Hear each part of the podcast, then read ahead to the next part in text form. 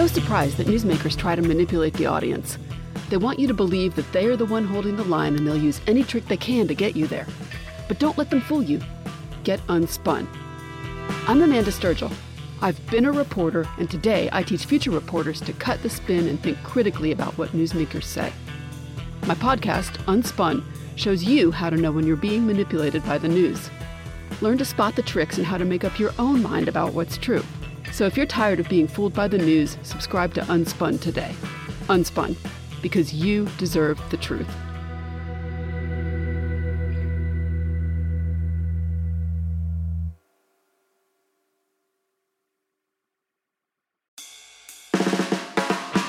It's no surprise that newsmakers try to manipulate the audience.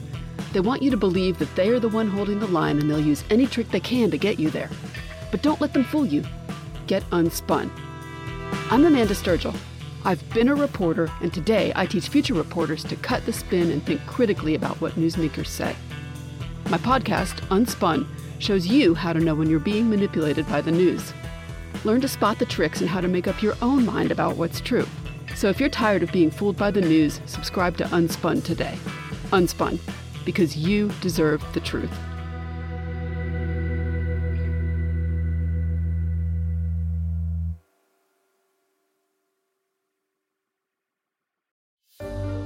I signed an order appointing Jack Smith. And nobody knows you. And those who say Jack is a fanatic. Mr. Smith is a veteran career prosecutor. Wait, what law have I broken? The events leading up to and on January 6, classified documents and other presidential records. You understand what prison is? Send me to jail.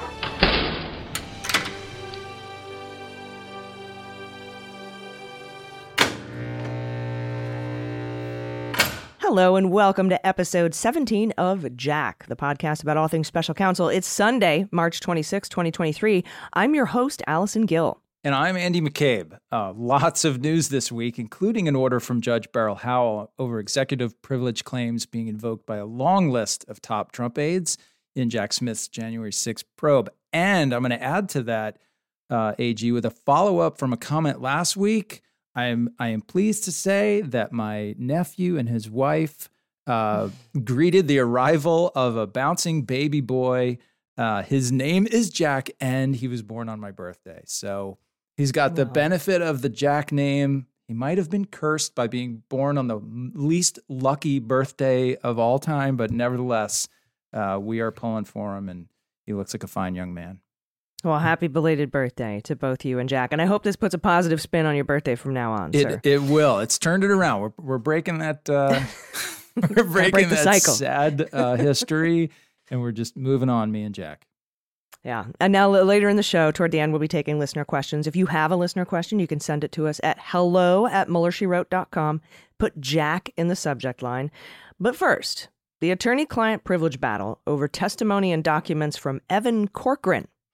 Uh, and joining us later to discuss in more detail will be former federal prosecutor from the Southern District, law professor at Columbia and NYU, and CNN legal analyst Jennifer Rodgers. Excited to speak to her in the second half of the show. But first, let's go over the timeline. Let's set this up.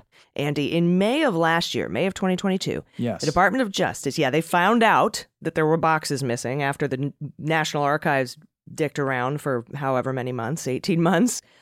So the FBI found out, got the boxes, and in May, they subpoenaed the office of Donald John Trump, not Trump himself, to hand over any classified documents that he had in his possession at any of his properties. All the stuff. We need all the stuff. Uh, Department of Justice prosecutors wanted to get a search warrant, but according to public reporting, the FBI officials were a little gun shy about that at first and wanted us recommended a subpoena. So that's what they agreed on. They subpoenaed the office of Donald John Trump for classified documents at Mar-a-Lago. Yeah, that that seems to be uh, what happened. So, following the subpoena on June third, Jay Bratt, who is a uh, one of the kind of senior national security prosecutors at DOJ, goes down to Mar-a-Lago, and he brings a few agents with him. So it's a whole a whole team that goes down there for a meeting with Trump's lawyers. At this meeting, Evan Corcoran, Trump's lawyer on most of this document stuff, handed uh, Bratt and his team a taped Redweld envelope. So that's like one of those, you know, turbo lawyer envelopes things. It's kind of thick. You can put a bunch of documents in it. And this one had allegedly 38 classified documents. Corcoran would not allow uh, any of the DOJ folks to look inside the storage area where uh, where they were told that the rest of the documents were contained. Uh, okay, so after this little exchange, Trump lawyer Christina Bobb signed a certification that was allegedly written by Evan Corcoran saying that everything, all the classified stuff had been turned over after a diligent search. Uh, Corcoran wrote that letter, uh, and Bobb asked for some some a few minor edits to it before she signed it. Yeah, and that made that letter mushy, right? She wanted to add to the best of my knowledge. That's right. a little arm's letter. length there. Like I, I think this is right, but I, I, it might not be. Yeah, and perhaps some of the new reporting is suggesting that maybe uh, uh Corcoran did not know that there were additional documents in that storage space, or we don't know what Trump told him, but it, it, appears that Trump, based on some of the new reporting we're getting, was obstructing justice there. Um, June 24th, a few weeks later, Department of Justice, suspicious that they might not have gotten all the classified, subpoenaed the surveillance footage. They subpoenaed the Trump organization for the surveillance footage at Mar-a-Lago. I at, at least at Mar-a-Lago. I don't know if they you know got the surveillance footage from other um, properties. And uh, that same day, Corcoran and Donald Trump had a phone call, which is now at issue uh, in one of the grand juries for Jack Smith. Now, on the, that surveillance video, they saw people moving boxes of documents, including Walt Nauta, who would eventually first lie to the DOJ and say, "No, I didn't move anything," and then they showed him, you know, apparently showed him the video, and he's like, "Oh yeah, that was me," and he told the DOJ that Donald directed him to move those boxes. And that is when they got the search warrant. There was about a three week period in there where they were trying to decide whether or not to have a search warrant. Apparently, FBI was like, we still aren't comfortable with a search warrant, or let's go in polos and khakis instead of our FBI jackets, and a little back and forth. Uh, Merrick Garland was weighing it, and then eventually they signed off, and Merrick Garland did, and they went down to the judge, Judge Reinhart, to get that search warrant, which was executed on August 8th. That's right. So, really interesting if you think now about that back and forth that took place uh, on the June 3rd meeting with Jay Bratt and his crew and Evan Corcoran. So they were actually brought downstairs in the basement to the, the infamous storage room. They were out. They were allowed to look inside, and they saw where they saw boxes, but they were not allowed to look in any of the boxes, which I think seemed weird to them at the time, having been told that there was no classified material in any of them. Um, but then, you know, but they were very protective about not allowing the FBI folks to look in the boxes. They must have also noticed that the hallway outside the storage area was under electronic surveillance because how else would they have known to go back and subpoena that surveillance footage? Either they noticed the cameras and asked about them, or maybe Corcoran volunteered that, saying, hey, this, you know, you can imagine the conversation. This room is super, super secure. We got a lock on the door and we've got surveillance out here.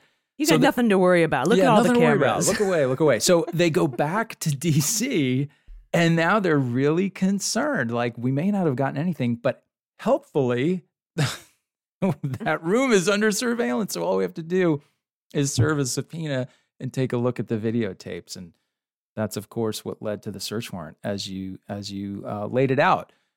So after the warrant on August 8th, um, DOJ then spends the next two months fighting Judge Eileen Cannon's special master order, and the 11th Circuit vacated a ruling in October. All the documents were then handed over. So, you know, that was the weird thing where the Trump folks went into a separate courthouse in front of a judge who had not been involved in any of this, but who notoriously had been appointed by Trump, and filed a lawsuit demanding that there that a special master review everything that had been seized under this lawful search warrant. Uh, yeah. And rather than throwing the lawsuit out, which she should have, Judge Cannon really, um, you know, issued an order saying, "Yes, I'll appoint a special master," and created this obtuse process that was going to take forever. DOJ fought yeah. it; they won. Yeah, she put on hold the the classified documents being, you know, and everything to be used by the DOJ. DOJ fought the classified documents thing first, saying this is national security shit, dude. You can't and it's inextricably linked with the criminal investigation. So first, before we do anything, 11th Circuit, give us the classified. 11th Circuit agreed. Then they came back and did their full appeal for the entire Judge Eileen Cannon order, saying she didn't have jurisdiction, uh, and and won again. Uh, and uh, and so therefore they got everything back, right? And then we Yep. get the appointment. Then we get right. the appointment of Jack Smith, and then early 2023. Now we you know after that whole thing, we had Christmas. Nobody does anything on Christmas in the government.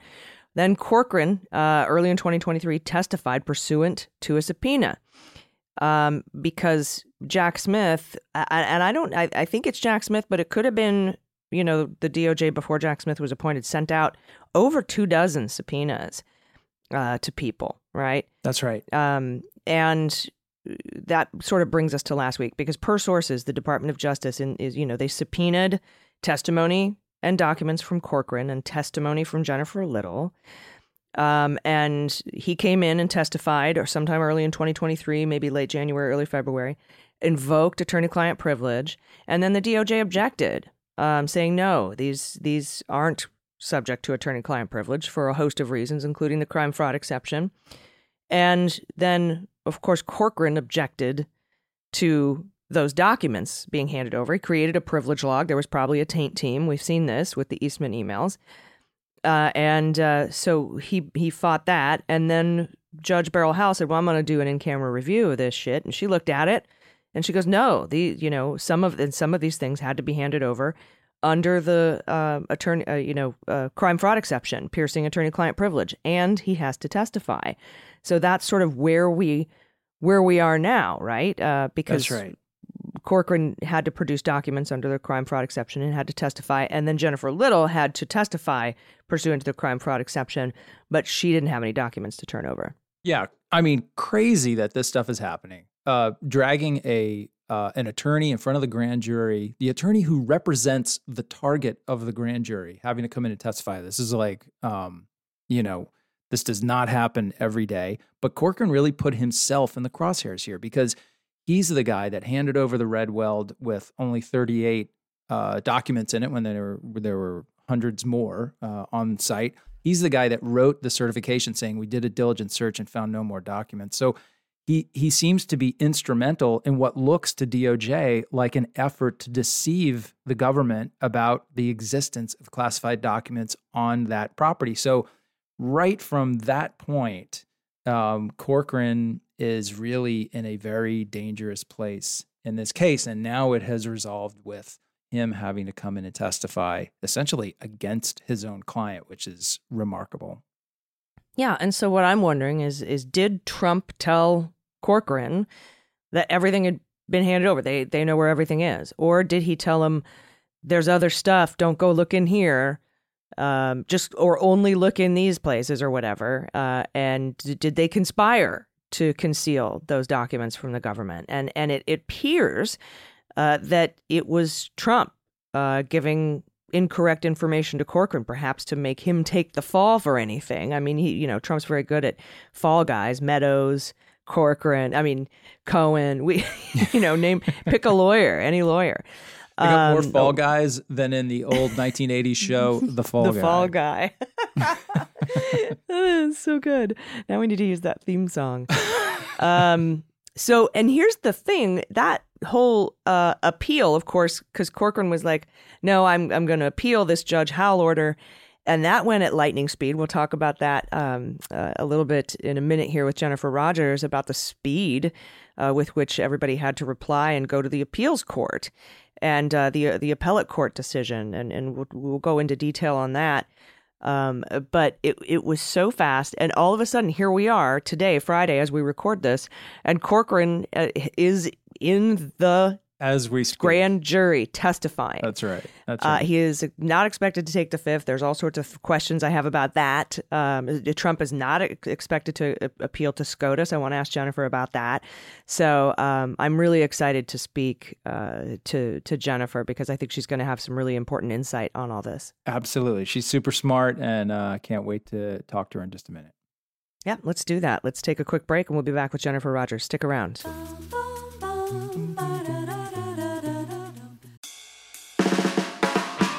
It's no surprise that newsmakers try to manipulate the audience. They want you to believe that they are the one holding the line and they'll use any trick they can to get you there. But don't let them fool you. Get unspun. I'm Amanda Sturgill. I've been a reporter, and today I teach future reporters to cut the spin and think critically about what newsmakers say. My podcast, Unspun, shows you how to know when you're being manipulated by the news. Learn to spot the tricks and how to make up your own mind about what's true. So if you're tired of being fooled by the news, subscribe to Unspun today. Unspun, because you deserve the truth.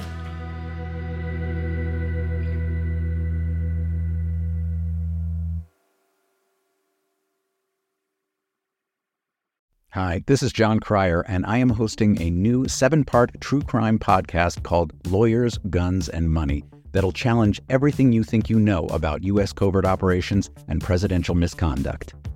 From Jack Bryan, the director of American PSYOP, comes the incredible true story of John Mattes, a newly sworn in Miami public defender in the 1980s who has found himself completely in over his head.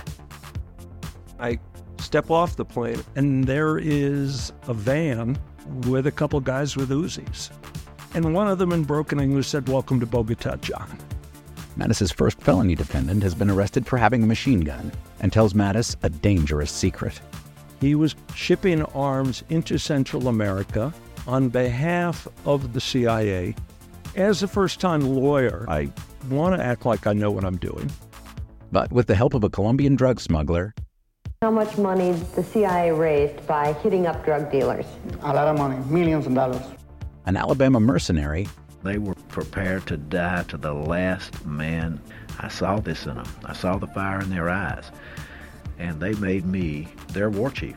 And a newly elected senator, John Kerry. We are looking at allegations of drug running, gun smuggling, conspiracy to commit murder, and murder itself. He'll fight to free his client. The judge said show me in a courtroom how we were at war. Expose an illegal war being run by the White House. I mean, I wanted him involved, but I didn't want to be on record as doing it. And somehow stay alive in the process. I just escaped a kidnapping by the CIA in Costa Rica. This is Lawyers, Guns, and Money. So you have a man in an Armani suit standing in the bow of a boat with a rocket launcher and says, If I lose sight of you, I will launch. You will be vaporized. Available everywhere starting October 29th, or get it ad free and early starting October 22nd at lawyersgunsandmoney.supercast.com. There you'll find bonus episodes along with exclusive content. Subscribe now. The issues of the day are really complicated. Everybody loves a good hot take, but really understanding an issue takes some digging. I'm Asha Rangappa. I teach national security law at Yale University. I'm a former FBI special agent, and I'm a legal and national security analyst. And I'm Renato Mariotti. I'm a former federal prosecutor, a practicing lawyer, and a legal analyst. And we're here to help you understand topics that can't be boiled down to a soundbite or a tweet. Join us each week as we dig deep into pressing legal topics. Listen to It's Complicated anywhere you get your podcasts and check out our YouTube channel.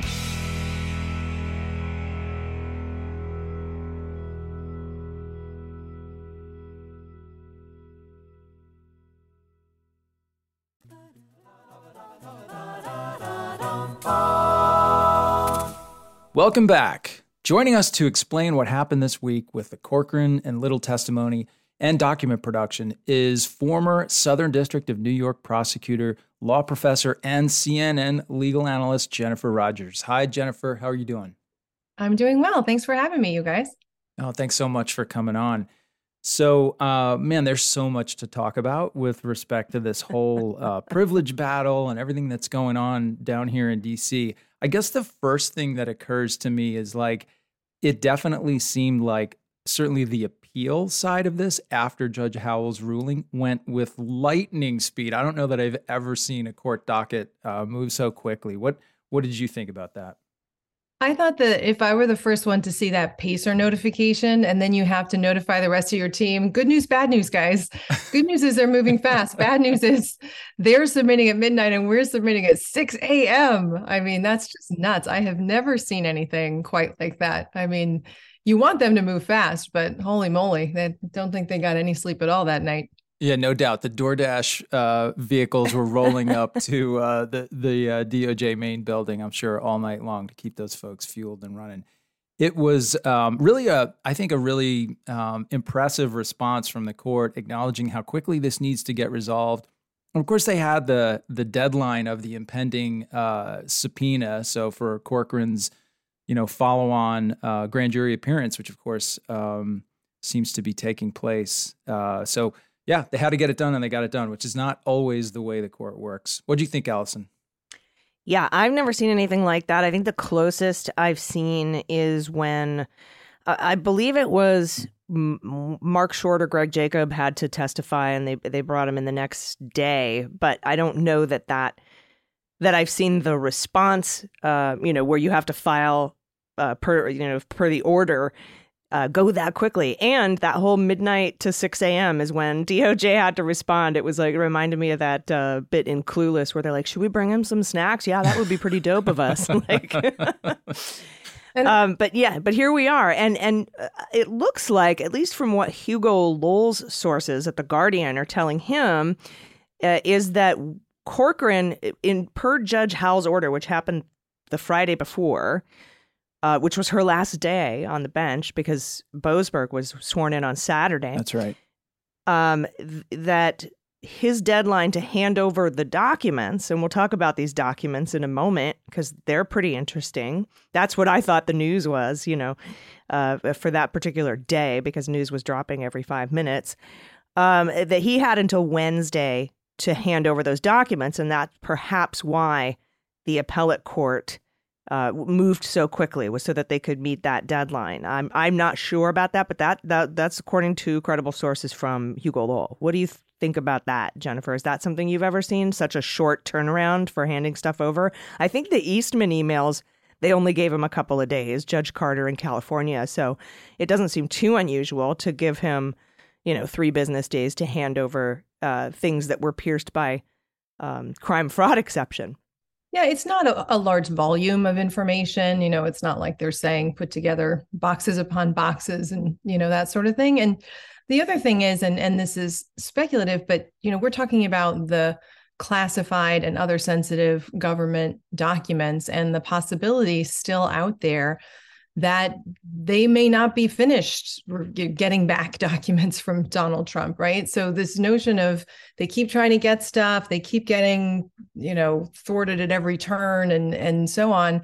It may be the case that he is still holding on to some documents that the government needs back. So that might also have been a reason for the court to move so swiftly. Like there's national security implications here.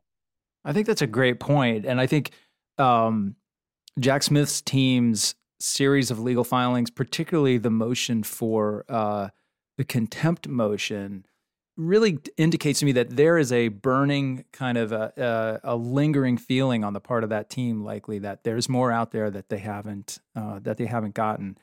The other thing that really kind of struck me this week was if we go back to Howell's order from last Friday, she we haven't seen the order yet because it's still under seal but uh, i guess sources who have seen it have been talking to the media and they indicate that howell wrote that jack smith's office had made a prima facie showing that the former president had committed criminal violations which is just unbelievable to me because it's almost like it's not proving the case for obstruction of justice but it's it's a significant showing of evidence supporting that case. So it's clearly a an indicator of things to come. The first of those is, I think, an indictment. If Jack Smith's team at this point, without Evan Corcoran's disclosures, you know, uh, having pierced the privilege, if they're able to come in and make that prima facie showing to the judge that there's criminal activity in the interactions between um, Corcoran and Trump, the idea that they're not going to indict him for something, likely obstruction of justice, it's almost a fait accompli that we will see an indictment. Do you do you see that the same way, or am I being a little bit too uh, lean forward? No, I I frankly thought that they had enough before this latest development, right? I mean, from the information about all the back and forth and the false certification and the surveillance footage of people moving boxes, and then more and more things keep showing up. Uh, and then Trump keeps talking about them, yeah. right? All of which statements are usable in court against him. So I thought really they had the case wrapped up already. This is almost like icing on the cake the notion that now his lawyer has to go in there and admit that you know, yes, in fact, this is what he told me, and it turns out not to be true. Uh, there's also that amazing conversation that I can't wait when we finally hear how it went the day that they got the subpoena for the surveillance footage, and then the two of them talk on the phone. I mean, to be a fly on the wall for that, that would have been fascinating. Uh, Mr. Trump, we're getting this subpoena that says they want surveillance footage. Can you tell me what that will show? Um, you know, that's going to be really good stuff. So I kind of thought they already had Yeah. that case in the bag. And so now I agree with you. Fait accompli for sure. Yeah. Yeah, I know. Uh, just look in these very specific rooms, please, and uh, sign a letter saying that everything was handed over. And uh, then before we turn over the, su- please move some boxes for me. Also, Walt, bring me a Diet Coke and move some boxes. I think that's, you know, That's maybe very um, good. A, little like dramatization of what went down in that phone call. But we don't know. It could have just been like, "Hey, I'm your lawyer. We got a subpoena. What do we do?" Uh, it- you know, it could it could have been totally innocent. Um, and and if it was, it wouldn't have been pierced by the crime fraud exception and wouldn't have to be testified about. And we don't know because these filings are under seal what documents and what testimony. Although we do know something, there was public reporting from ABC that there were six different lines of testimony that he had to that were pierced by crime fraud exception. But we don't know which ones those are. We don't know which documents uh, are being handed over per the crime fraud exception. We don't know which ones are handed over because of third party exception. We don't know which ones are being handed over because they didn't meet the work product doctrine. I mean, there's all sorts of those things that we would see in an unsealed filing that we've gone over before, particularly, you know, I've learned about this by watching the Eastman Chapman emails uh, you know, drama that happened for most of last year. But can you tell us, uh, just for uh, for like a little little legal education, prima facie showing that the president had committed criminal violations, and uh, what does that that mean, and what does it mean? What do you need? What sort of standard of evidence? Um, do you have to have in order to pierce the attorney-client privilege? Because it's not beyond a reasonable doubt. Yeah. So, well, you've been throwing around some legal terms yourself, Allison. I don't know. You might be uh, the one to answer this just as well as I can. But it's so there's a hierarchy of these standards of proof in American law, right? And it's kind of frustrating because only one of them really has any correlation to a numeric system or something where you can really pin it, right? And that's the the preponderance of the evidence. You know, if it, it's more than 50% likely that something happens preponderance of the evidence then you know that's that standard the rest of them are all so mushy right beyond a reasonable doubt is the highest one the criminal standard for trial uh, you have clear and convincing evidence which is somewhere in between um, preponderance and beyond a reasonable doubt i personally think of that as 67% but i have no idea why i mean it that's that's not an official thing. Um, then below the preponderance, you have probable cause, which is the standard you need to charge someone with the grand jury or um, to get uh, wiretaps, that sort of thing, um, arrest. And then you have prima facie, and below that you have uh, reasonable suspicion. You know, there are terms for when you can pull someone over uh, in a car, for example. Uh, and even below that, the standard Andy knows well for starting a criminal investigation, say at the FBI. So it's really hard to to peg these to anything except in relation to each other. I think, um, but but prima facie is going to be uh, something concrete, more than and just a suspicion, something based on evidence and fact, not reaching the level of probable cause, um, but but something that that you can kind of to put your hooks into. So she would have required not just a theory, um, but a showing of of evidence that in fact this this should be pierced because Corcoran was either engaged in a crime or a fraud with Trump or was being used to facilitate a crime or a fraud that Trump was trying to perpetrate. So yeah, and it seems like the latter in this case. And I just have one quick follow-on question. I'm sorry to interrupt, uh, Andy, but how do you how do you square as a federal prosecutor? You were former federal prosecutor for the Southern District of New York.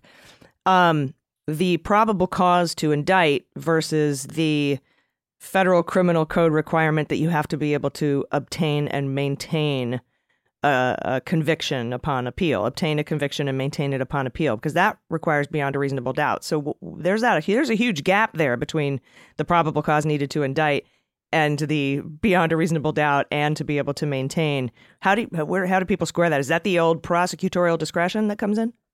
You know, th- that's such an interesting question. And when you're a prosecutor and you're actually making these decisions, you don't think about it in terms of probable cause. You think about it as am I going to win this case? Like, is this a case that I'm going to win? Um, so you're thinking about it more in terms of beyond a reasonable doubt. Um, but you know, as a as a constitutional matter, like I don't know, could you could you I don't know if anyone's ever done this. Could you challenge a case saying, you know, probable cause uh, is an unconstitutional standard because you need beyond a reasonable doubt to convict me? I mean, I don't I don't know how the the the the problem there with that those two together would would result in any litigation. But I, I can tell you as a prosecutor, you're thinking of uh, the beyond a reasonable doubt standard when you charge because that's that's what you need to charge. Um, and you know, in the federal system, when you can go into the grand jury with just one witness if you want, because hearsay is allowed, um, you know, it may be that you go in with less than beyond a reasonable doubt because you don't need it, you know, the indict the ham sandwich and that whole sort of thing, um, knowing that at trial, of course, you're going to bring all of these witnesses in person and you're going to chase down a couple of other leads that you might have. Um, as you get up to trial, things are always happening. You're always continuing to investigate, uh, be- in part because you're then meeting with your witnesses to prepare them for trial. And so you always learn new things and kind of chase those down. So typically, evidence does get stronger. Um, but you're right, it is very weird that you have these very different uh, burdens of proof that you need to prove at, at different stages of the same exact case, the same exact prosecution. I think though it, it, makes sense in a way if you think about it as a DOJ policy or a direction to prosecutors. Like we don't want you bringing cases just on a wing and a prayer. You've got probable cause doesn't mean you know we should be out there indicting every single person that you have probable cause on. We should be indicting only those people that you believe you actually have more than that. You can prove this case at trial. You can sustain the conviction at appeal. It it would seem to have a great um, not a narrowing, but really um, you know prioritizing those cases that are the most serious and the ones where you have the best evidence. Um, but let me ask you one more question about prima facie showing, and this is just kind of a technical matter. Maybe, maybe this is for me more than it is for the listeners. Um, it in my it my understanding is, uh, particularly in a in a situation like this, where they have to come in and make a prima facie showing uh, of a crime or fraud that's being committed in this otherwise privileged uh, exchange between the attorney and client. I th- don't they have to actually provide some evidence of each element of whatever specific fraud it is they say was being committed. Like they, it's not just saying hey, we think that they were criming here or frauding here. It's they have to come in and say, we think that this conversation was uh, an act of obstruction of justice, let's say, and here's the evidence we have for that. Um, and to kind of, you know, that whatever that it's the minimal showing, I guess, but it's it's got to be evidence that covers each element of the crime or maybe I'm thinking about it too com- in a too complicated. I mean, way. I don't think it's that precise. Like, in other words, I don't think you would do with the judge the way that you would do with a jury, maybe, and say, "Here are my elements," and then you check them off in the summation sure. as you go through them. Because for obstruction, I think you're right because it's it's not obstruction unless you both know that there's some sort of investigation going on and you do something affirmative right to to meddle with that in some way but i could see like like what if the crime is some sort of like bank fraud you're not going to go in there and be like well we have evidence that they knew that the institution was FDIC insured or that it was in the the venue that we're in. I mean, so I don't think it's that quite technical with respect to the elements, but in this case you're right that they can't just go in there and say it's obstruction. They're going to need to show a little bit more to demonstrate you know what what they're talking about here in this particular case with the classified uh, documents that were taken. Got it. Got it. Uh, let me ask you uh, another question. Uh, from public reporting, we know that Trump, they say Trump is not likely to appeal to the Supreme Court, and that Corcoran is not likely, is not expected to plead the fifth. First of all, why wouldn't Trump appeal to the Supreme Court? Isn't that his thing? Isn't that his dance? And and without pleading the fifth, does that mean that uh, Corcoran's not a target? So I think that Trump didn't appeal because he knew he would lose. And not just like he knew he would lose, but he always wants to appeal anyway to delay. Um, he'd have to get a stay from a justice on the Supreme Court uh, in order to make this mean anything, right? Um, so I think he knew that there was just no way in the world he would get that stay. And, you know, it doesn't seem to bother him too much, but I think these losses are a little bit embarrassing that he goes and he loses. And so I think they just decided that was just a complete no go. Yeah, plus, Chris Kise might only have like a couple dollars left in his $3 million retainer. And, you know, it's like, maybe you don't want to spend this money on this particular thing. Until maybe. the check clears, the next check clears. Um, and then, yeah, I think um, I would would be shocked to hear um, that Corcoran would take the fifth. I mean, first of all, I don't don't think there's any point because one of two things would happen if he did. Either they would challenge that because he's not seen to be a target. The working theory, at least as far as reporting is concerned, is that he was duped, basically. He was told a lie by Trump and then passed it along, which means that he didn't do anything wrong, which means that he doesn't have a good faith belief that he has criminal exposure, which means that he's not supposed to be able to take the fifth. Um, so DOJ could challenge that invocation, but also they would just turn around and give him immunity because, again, he's not their target, at least as far as we're hearing.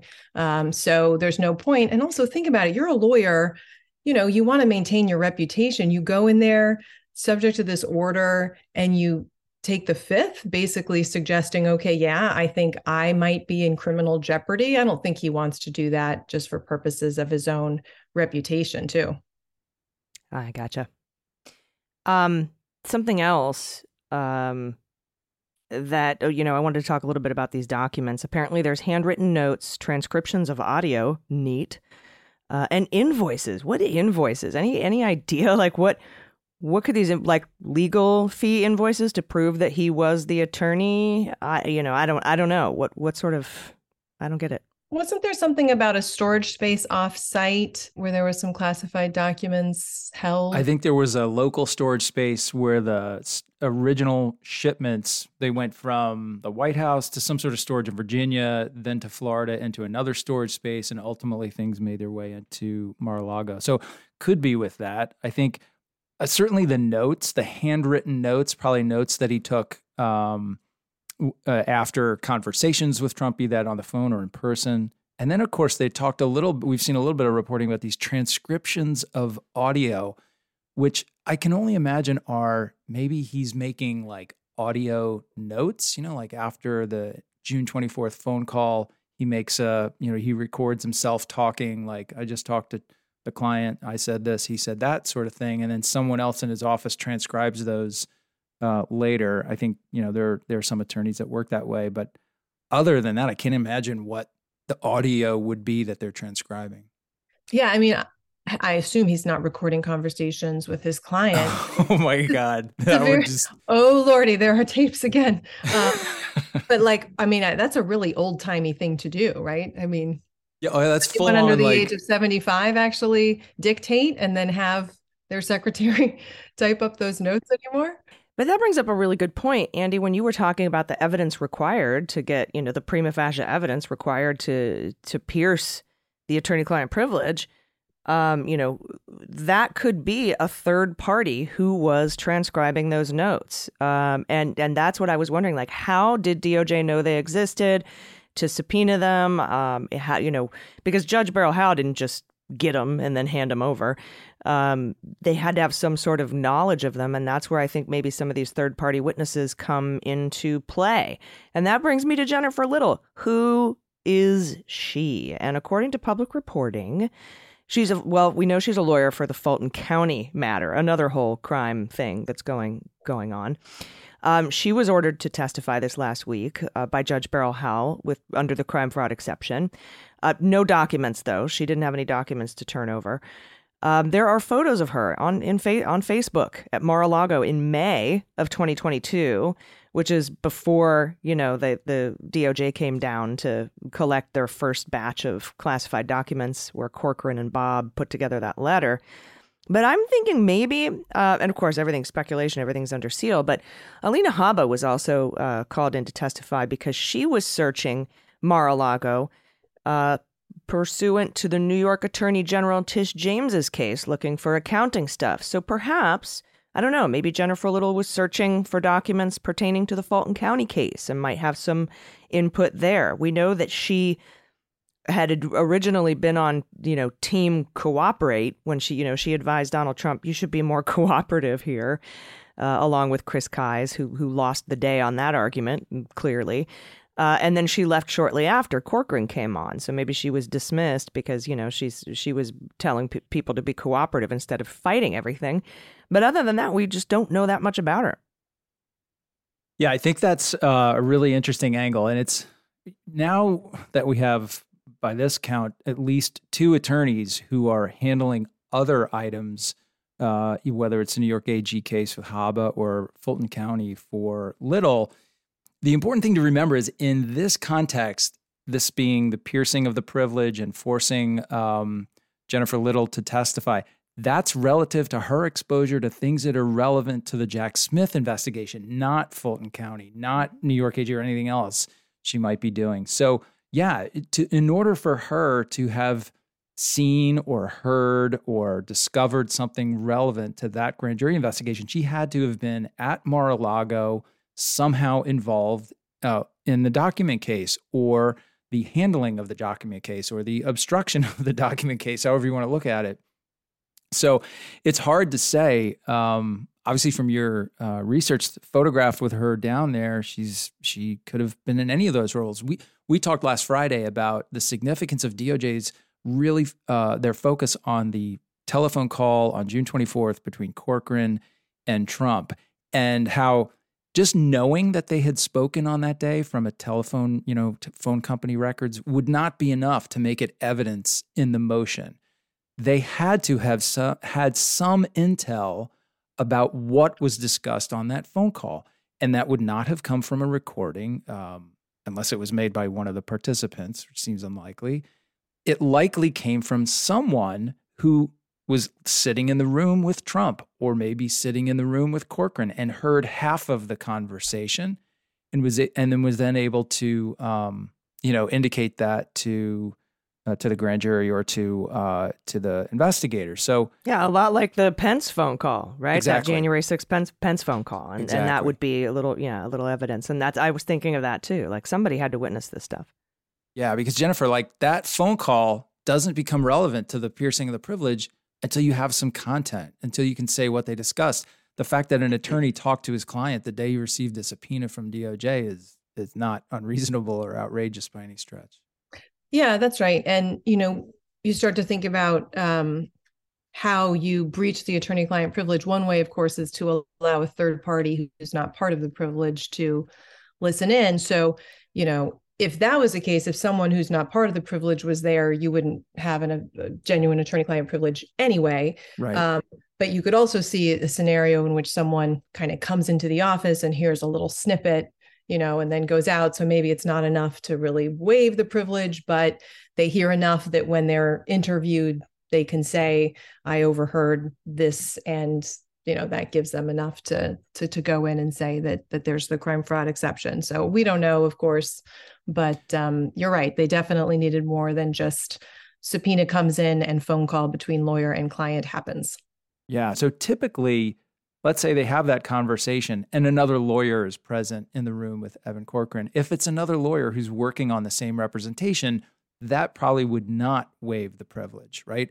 But if that lawyer later cooperated with the government, maybe now you have you have the information you need to know what the content of that call was that allows you to move to get the privilege pierced. I don't know. Maybe that's too complicated.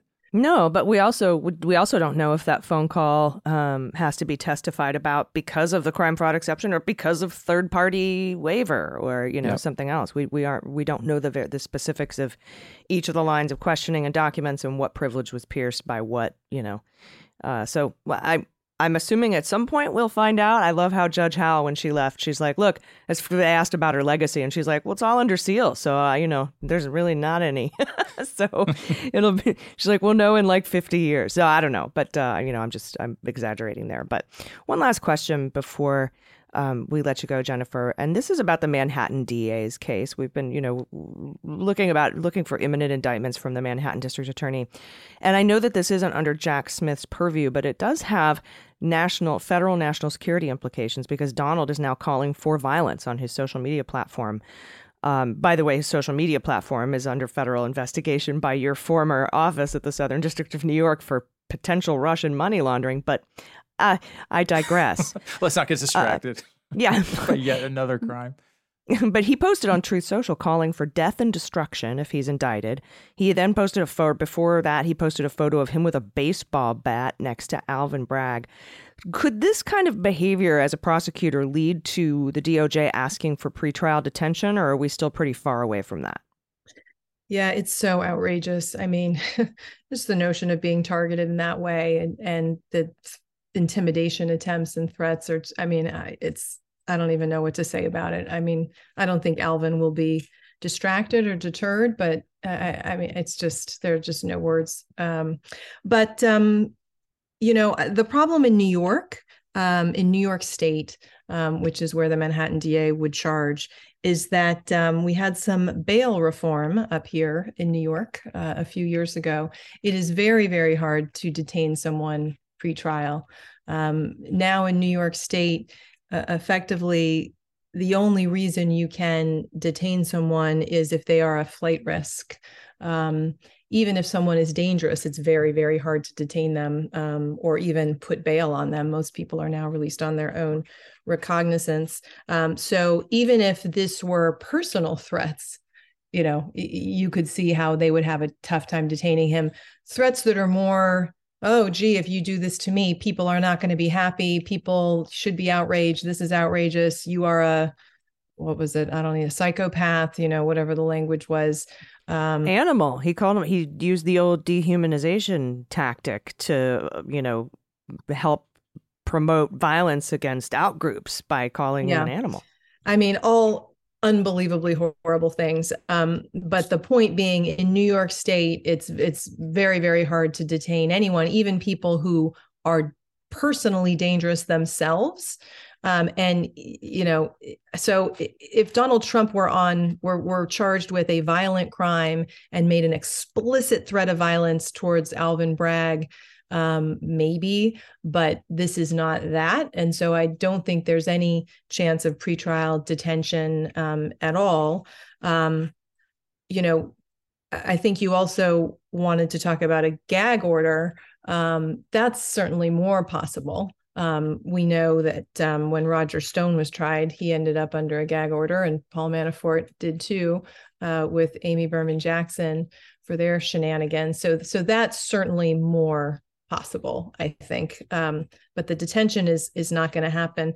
Um, and i've been thinking about you know because of course any statements by a criminal defendant are um, admissible if they're relevant uh, in a trial. So i've been thinking about whether there would be a way for these statements of his that he's now making to come in at this trial if there's any way that this becomes relevant. Um, and I, I don't know. I can't think of a theory right now that makes it obvious but i will tell you that the da's office is collecting these statements um, and that they will certainly be ready to use them uh, if it becomes relevant if there's a way that they can to make them admissible.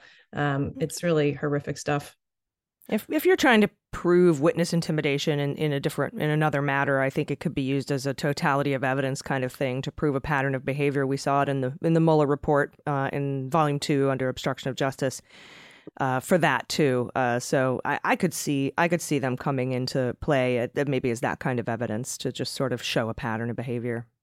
Maybe I mean you know you just have to think though this is a if it is what it is you know supposed to be what people are talking about it being uh, a prosecution about falsifying business records uh, and then maybe intending to uh, benefit your campaign improperly you know? So unless it steers more towards something like you say witness intimidation i don't know that it would come in but um, you know I, I think it, it still remains crazy that he's saying these things not only because of what they are and what they can do but for his own self-preservation reasons. I mean donald trump if he's good at anything he's good at self-preservation right? Um, and so some of these statements he makes are just so uh, you know don't seem to make a lot of sense from that perspective yeah. So in that regard, it's like if you're on this prosecution team, it's like just stay tuned because there's no limit to what he'll say or how often he'll say things. It's often to his own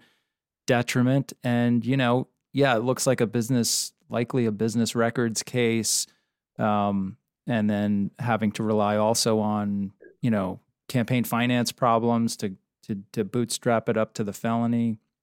But who knows? We're a long way from a prosecution here. I mean, witness intimidation. Sure, that is that on the menu. I mean, no doubt, everything's on the menu with this guy uh, and this and this team of uh, kind of the gang that couldn't shoot straight. So we'll see how it goes. Yeah, he could he could run the 18s, right? Just run Title 18, the whole thing, all the entire title. It's one thick book. Yeah, get a, a, perfect score, so to speak. Um, I prefer to go nil. That's just me. Thank you so much for helping uh, break this down and talk about the the legal ramifications. Uh, everybody must follow Jennifer Rodgers on Twitter if you aren't already, and uh, we appreciate your time so so much. Uh, CNN legal analyst, law professor, and former federal prosecutor at the Southern District of New York. Jennifer Rodgers, appreciate your time today. Thanks, you guys. This was a lot of fun. I'll come back anytime. Oh, we're going to hold you to that. Thanks so much, Jennifer. Everybody stick around. We'll be right back.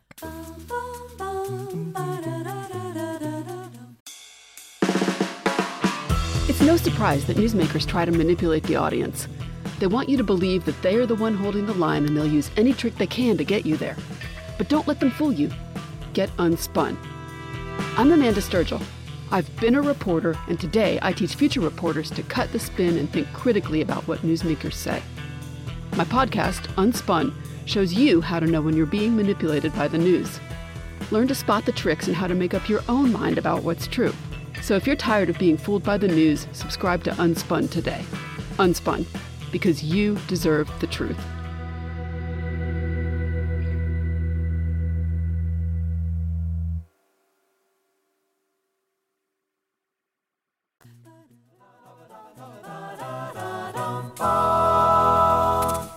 Wow, I absolutely am so happy that Jennifer was able to join us and answer our questions. She's Yeah. just so so smart. She's just so whip smart on all this stuff. She's stuff. great. Um, more huge news from ABC, who is really kicking ass in the, in the scoops this week with uh, the Jack Smith documents case and January 6th case. Um, we found out that Tim Parlatore, remember, he he's the kind of he's the guy that's sort of in charge of the private investigators that searched the rest of the. You know, properties per the co- the order to compel by Judge Beryl Howell to Yeah. keep searching. Yeah. These are the guys whose names they would not reveal. yeah, who they eventually did reveal and testified. Mm-hmm. Uh, well, we found out just this week Tim Parlatore testified voluntarily on December 22nd before Jack Smith's grand jury. Wow. He was not subpoenaed. He just showed up. And days before he testified, he told DOJ and Judge Beryl Howell that Trump's legal team searched Mar-a-Lago again and found four more classified documents. And here's his statement uh, to ABC. I voluntarily and happily chose to go into the grand jury so that I could present my client's case to them in the context of our search efforts. During my testimony, it was clear that the government was not acting appropriately and made several improper attempts to pierce privilege and, in my opinion, made several significant misstatements to the jury, which I believe constitutes prosecu- prosecutorial misconduct. And what's Thank- interesting is we Thank we you, have Judge an, Parlatore. we have an identical per, per curiam um, order, a, a minute order from Judge Howell about a decision she made March 3rd that someone else has to produce uh, electronic information. And I'm wondering if it's good old Tim, but you know, we'll see. it see. could be. Uh, I've done a lot of work with grand juries over the year. I've test or over the years I've testified many times in front of grand juries and cases I was working, and I can tell you right now for a fact, nobody voluntarily and happily goes in front of a grand jury. Not even the agents whose job it is. So uh, yeah, I, I feel like there's a little bit of uh, polish on his statement that might not be Mm. entirely accurate. Yeah, and when he says that the government was not acting appropriately, that means they were asking him questions that he didn't want to answer. They did and not- He, prob- he probably inappropriately uh, invoked privilege, and, and that was probably pierced by Judge Beryl Howell already. He might already be on his way back into the. That's right. You never know. That that was. I. I read this as him saying uh, they did not allow me to make a long, self-serving speech. They were peppering me with questions about things I did not want to ask. Uh, Yeah, just him and him and Robert Costello, the only two guys who voluntarily go in to talk to. Yeah, yeah. No agenda there at all. Nothing to see. No. Okay. No. Um, and also, an explosive news from the January 6th grand jury this week. We learned that in a sealed order last week, our our favorite, um, the the Iron Woman of a grand jury proceedings, Judge Beryl Howell, rejected Trump's claims of executive privilege over multiple Trump aides. So it sounds like she was really busy that last week. she she cleaned up a lot of a lot of a lot of hanging chads, as we would say, a lot of things that were lingering out there, and she apparently obliterated the claims of executive privilege for the following folks. So this would be Mark Meadows, Robert O'Brien, John Ratcliffe, Stephen Miller, Dan Scavino, Nick Luna, Ken Cuccinelli, and maybe my favorite, Johnny McEntee. Good old Johnny Smirnoff Ice McEntee has to go in and testify. Now, That's some right. of these guys had already testified and invoked some sort of privilege, and some of them hadn't, but she just blew the privilege off for all of them. Yeah, yeah. And and this is I'm sure not the last we'll hear of this because a lot of these guys will likely appeal or Trump will appeal, you know, um he'll he'll Oh, appeal his effort- privilege, right, yeah. on his privilege and, and trying to stop them from testifying. You know, Meadows obviously is a guy who who could be the most significant witness to everything around January 6th. So I love the idea that the investigators are still really going after getting his um, testimony. Yeah.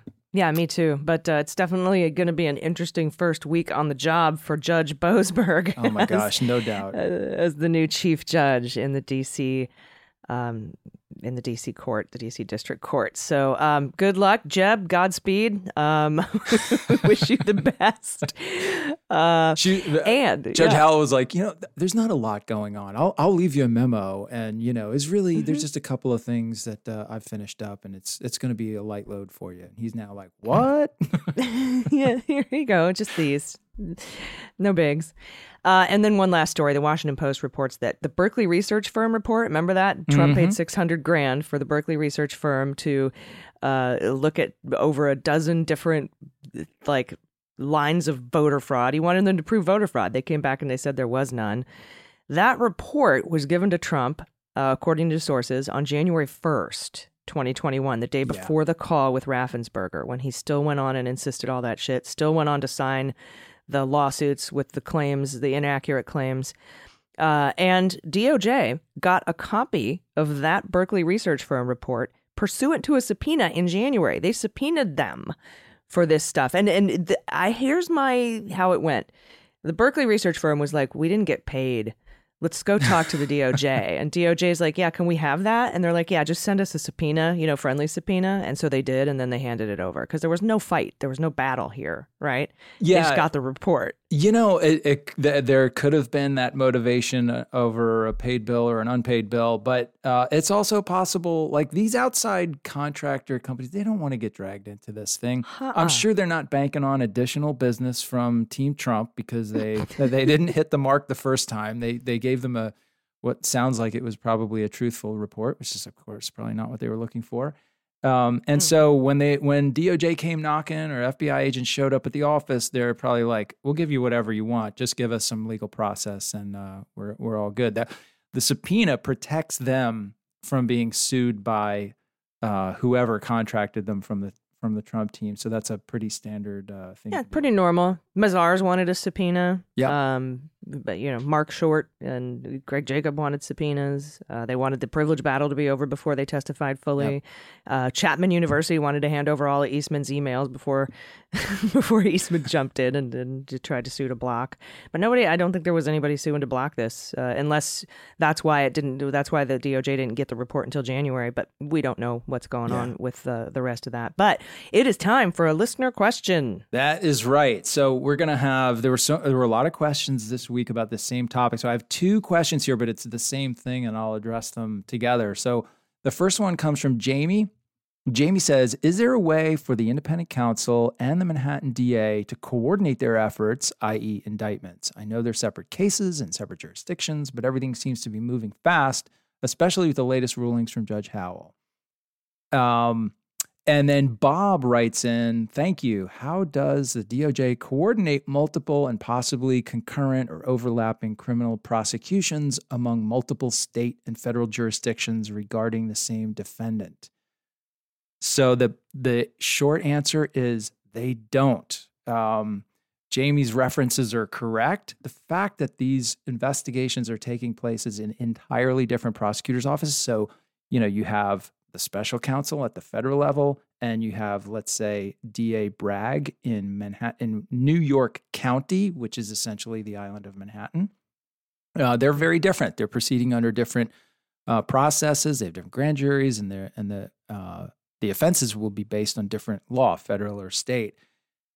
I, I brought this issue up because you've heard a lot of commentary this week about people complaining uh, from both both ends of the political perspective about the Manhattan case and the fact that it seems like the least significant of the investigations that um, that the former president is facing right now because it it stems from a personal indiscretion, an alleged affair with uh, with Stormy Daniels, uh, which you know he paid allegedly paid hush money to cover that up. That's in itself not illegal, but then uh, possibly falsified business records to cover up the payment, yada yada yada. People are thinking that happened a long time ago.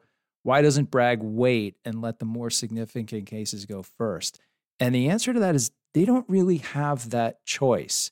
Um, you know, the prosecutors on every level, they are presented when the investigation is done, they look at the facts, they look at the law, they have the discretion uh, to go forward or not.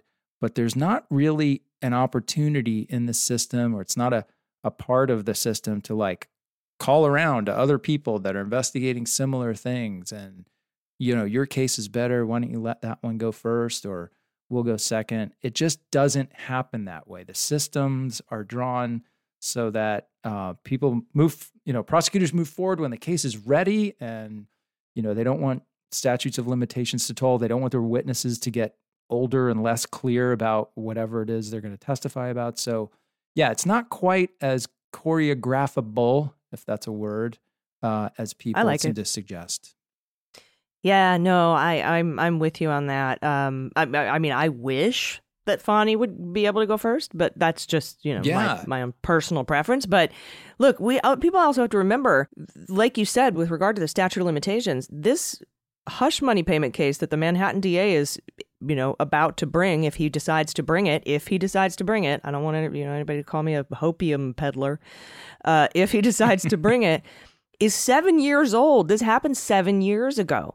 Uh, and the falsifications of business records happened about five years ago. I, you know, you know, I don't think that the the statute of limitations is anywhere near tolling. Otherwise, that you know they wouldn't even have bothered to come into the grand jury if that was the case. And we'll find out, I'm sure, because Donald Trump will use statute of limitations as a defense, and then we'll find out what the Manhattan District Attorney's uh, calculation, how they calculate what the statute of limitations is on this. I don't think we're close to seeing the statute of limitations. I don't think we toll. are either. I've heard a lot of. I'm not an expert on New York state law, but I've heard a lot of people commenting that it's not an issue in this case right now. I don't know how the math works out exactly, but I Oh, I them at their do. Even if you go by the last check, which was issued in October of 2017, and you add the 288 days that that uh, uh, Cuomo tolled the statute of limitations for all crimes in New York because of COVID, that puts us in the first week of June, and that's just on the checks. If there were back end falsification of business documents, records, filing for tax returns the next year for the previous year,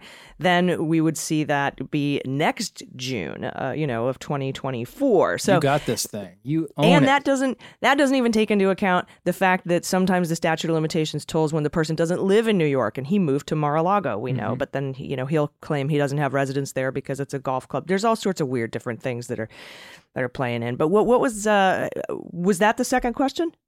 Yeah, that was both questions. they were awesome. both hitting on the same kind of why doesn't why don't we coordinate these things and send the most important case down the pike first? You know what? Just doesn't happen that way. So we're gonna have to wait and see.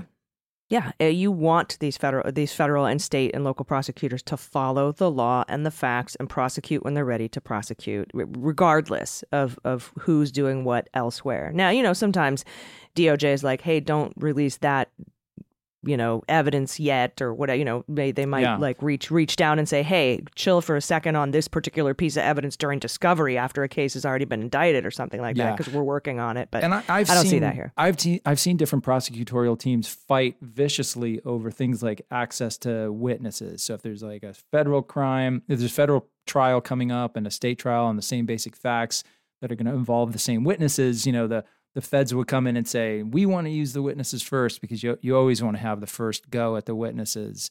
Um, but it doesn't always go their way. You know, it doesn't doesn't simply coming in and saying we want to be first. We think your case is less significant than ours. That doesn't always resolve the issue. They independent sovereigns can go at their own uh, at their own speed, and I think that's what we see happening here. Yeah, and that's going to be especially important in the Fani Willis case, not so much the Manhattan DA case, because there are overlapping witnesses and crimes between the Fani Willis case and Jack Smith's January 6th probe, especially over the fraudulent elector scheme. Uh, so, uh, you know, I don't know. I, you know, I I believe I've read public reporting that they do uh, talk, but not necessarily coordinate, at least to give each other a heads up about what you know witnesses they're subpoenaing or evidence they're bringing in. But maybe even sharing evidence, uh, Yep. you know, between the two offices. That I know that that happens sometimes. It does. But that it would be more of an impact, I think, with Fulton County than it would with the Manhattan DA, because you know Pecker and Stormy Daniels and Cohen, these aren't going to be witnesses that are have anything to do with That's what Jack. Smith is looking into. That's absolutely right. That's absolutely right.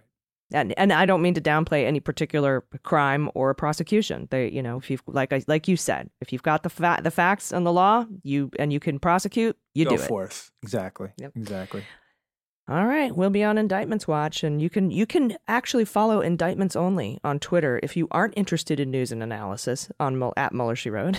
but I don't I don't see how anybody listening to this show wouldn't be interested in that. But Indictments Only, all it'll do is tell you that somebody's been indicted. That's it. I've just I've created that. That is It's- brilliant. That's for your out- hardcore people that just want a data feed. Don't tell me what it means. Just give me Yeah. the data. yeah, the people who every time I put a news story up are like, "Jan, wake me up when he's indicted." Okay, here you go. Here you Uh, go. you turn on turn on notifications. Ding ding, you'll get notified at Nice. indictments only. Sounds like a weird dating site for Trump lawyers. All right. Thank you so much, Andy. This has been a wonderful, wonderful show. Again, maybe so you should much have named it at grand juries only. well, then somebody was somebody said, "I'm I'm not holding my breath," and I said, "Don't make me create holding my breath uh, as a Twitter account." Um, but, Very uh, good. Awesome. It's busy week, but uh, hey, uh, always fun to do and uh, looking forward to seeing what happens next week. Yeah, and I got to say, with this whole Corcoran thing and the fact that more than two dozen witnesses has, have already been subpoenaed and they've broken through and, and lost the appeal, this seems like it's toward the end of this particular obstruction piece of the documents investigation. I don't know what's going on with espionage, but It's uh, it's yeah, it it's got a huge head of speed now. It cannot be it- in my opinion the indictment cannot be stopped and the opportunity to get this testimony out of Corcoran this could be the silver bullet that make, makes that case um, just unbelievably strong. Like Jennifer said earlier, they have enough to move forward with an indictment now, but they're really going for the uh, icing on the cake, I think. Yeah, the, yeah, you're right. The exact the smoking gun, which also is circumstantial evidence, but we can talk about that next week. Cool. Thank you so much, everybody, for listening to Jack. We appreciate you. If you want to become a patron and get this episode and these episodes ad free, you can do so by going to Patreon.com/slash Mueller She Wrote. If you pledge at the five dollar a month level, you get both Jack and the Daily Beans ad free. We thank you so much. Uh, I've been Allison Gill. And I'm Andy McCabe. We'll see you next week. It's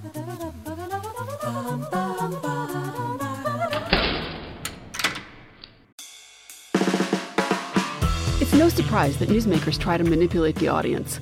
They want you to believe that they are the one holding the line and they'll use any trick they can to get you there. But don't let them fool you. Get unspun. I'm Amanda Sturgill. I've been a reporter, and today I teach future reporters to cut the spin and think critically about what newsmakers say. My podcast, Unspun, shows you how to know when you're being manipulated by the news. Learn to spot the tricks and how to make up your own mind about what's true. So if you're tired of being fooled by the news, subscribe to Unspun today. Unspun, because you deserve the truth.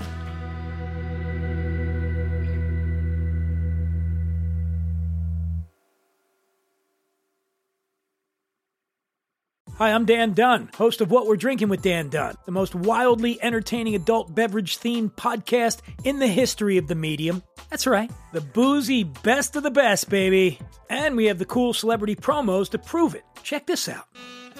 Hi, I'm Allison Janney, and you're here with me on What We're Drinking with Dan Dunn. And that's my sexy voice. Boom.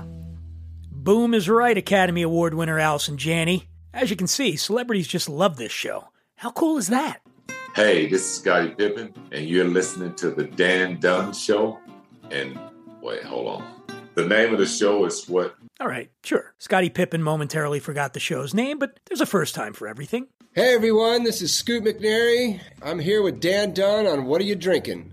What's or, it called again? Fine, twice. But famous people really do love this show. Hi, this is Will Forte, and you're, for some reason, listening to What We're Drinking with Dan Dunn.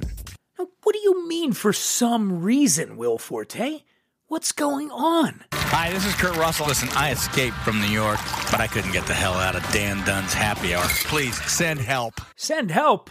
Oh, come on, Kurt Russell. Can somebody out there please help me? I'm Dita Von Teese, and you're listening to What We're Drinking with Dan Dunn. Let me try one more time. Come on. Is that oh, right? What we're no, drinking? It's amazing. It, it's it amazing. Right, it's just. Is it right? Ah, that's better. So be like Dita Von Teese, friends, and listen to What We're Drinking with Dan Dunn, available wherever you get your podcasts.